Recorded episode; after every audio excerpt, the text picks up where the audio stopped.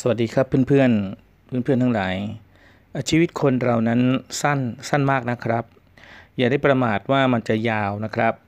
จงใช้ชีวิตอยู่อย่างมีความสุข ใช้ชีวิตอยู่ให้มีความสุข เข้าใจความสุขให้ได้ เป็นความสุขให้ได้ คือเป็นมนุษย์ที่มีความสุขให้ได้ การจะเป็นมนุษย์ที่มีความสุขให้ได้ ต้องเข้าใจว่าความสุขคืออะไร ความสุขนั้นก็คือความรักความพึงพอใจ สิ่งที่ตัวเองเป็น อย่างตัวเรานั้น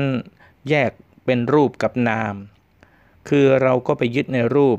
เราก็ไปยึดในนาม ความที่ยึดในรูป ความที่ยึดในนาม อันนั้นแหละคือสิ่งที่เรายึดในความเป็นตัวเรา ดังนั้นไอ้ตรงที่จะสอดสร้างสิ่งสำคัญลงไปในใจ ราะใจนั้นเป็น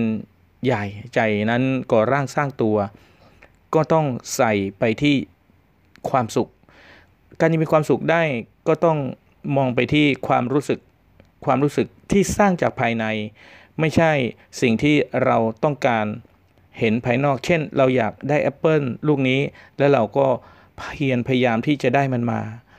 แต่ถ้าเรามีความสุขจากการที่ได้เห็นแอปเปิล แม้เราไม่ได้แอปเปิลลูกนี้ แต่เห็นคนอื่นได้แอปเปิลลูกนี้ไป เราก็พลอยยินดี และมีความสุขได้จากภายในดังนี้นะครับจะเห็นว่าความสุขนั้นสร้างจากภายใน โดยที่เราเป็นผู้ให้ความรักต่อสรรพสิ่งอย่างนี้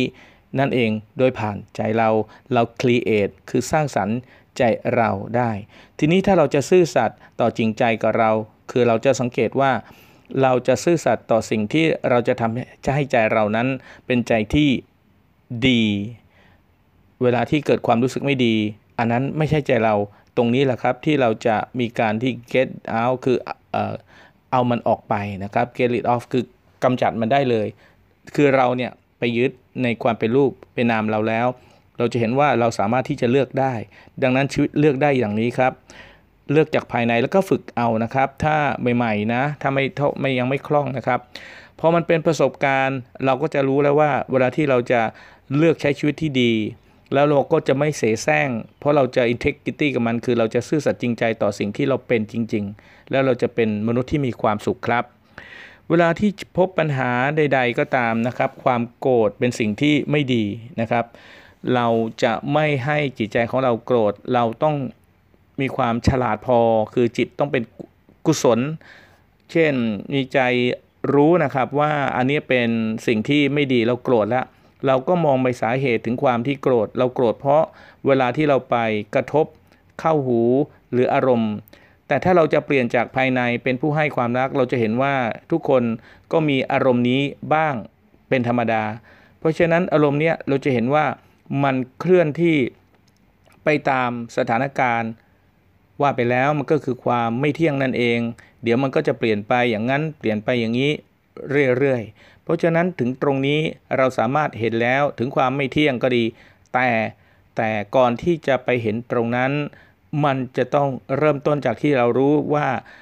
ไอ้รูปกับนามที่เราไปยึดนั้นเนี่ยมันคือเราไปยึดจริง ๆ พอถึงขั้นที่เราจะเห็นถึงความไม่เที่ยง มันจะผ่อนคลายได้จากความที่ไปยึด แล้วเราจะเห็นอีกว่าเราสามารถที่จะเลือกเลือกอดีก็ได้นะเลือกเอาอันที่ไม่ดีออกไปก็ได้นี่ยกเว้นเช่น ความโกรธหรือความที่ใช้อารมณ์ผุนหันพันแล่น เราใช้ระยะเวลาหนึ่งนะครับ ตรงนี้ฝึกเอาไว้ เพราะชีวิตมันไม่ได้ยืนยาว จงอยู่อย่างมีความสุข และสร้างความสุขให้ตัวเอง เวลาเจอปัญหา เช่นมีหนี้มีสินหรือมีสิ่งต่างๆ ที่เราจะต้องใช้เงิน ควบคุมการใช้เงินนะครับ แต่มีความสุขได้ มีความสุขโดยการที่เราควบคุมมันได้ เราเอาชนะสิ่งนี้คือชนะความอยากได้ ความอยากเนี่ยมันไม่ต้องไปสอนอะไรมันมากเลย มันมันอยากได้เรื่อยไป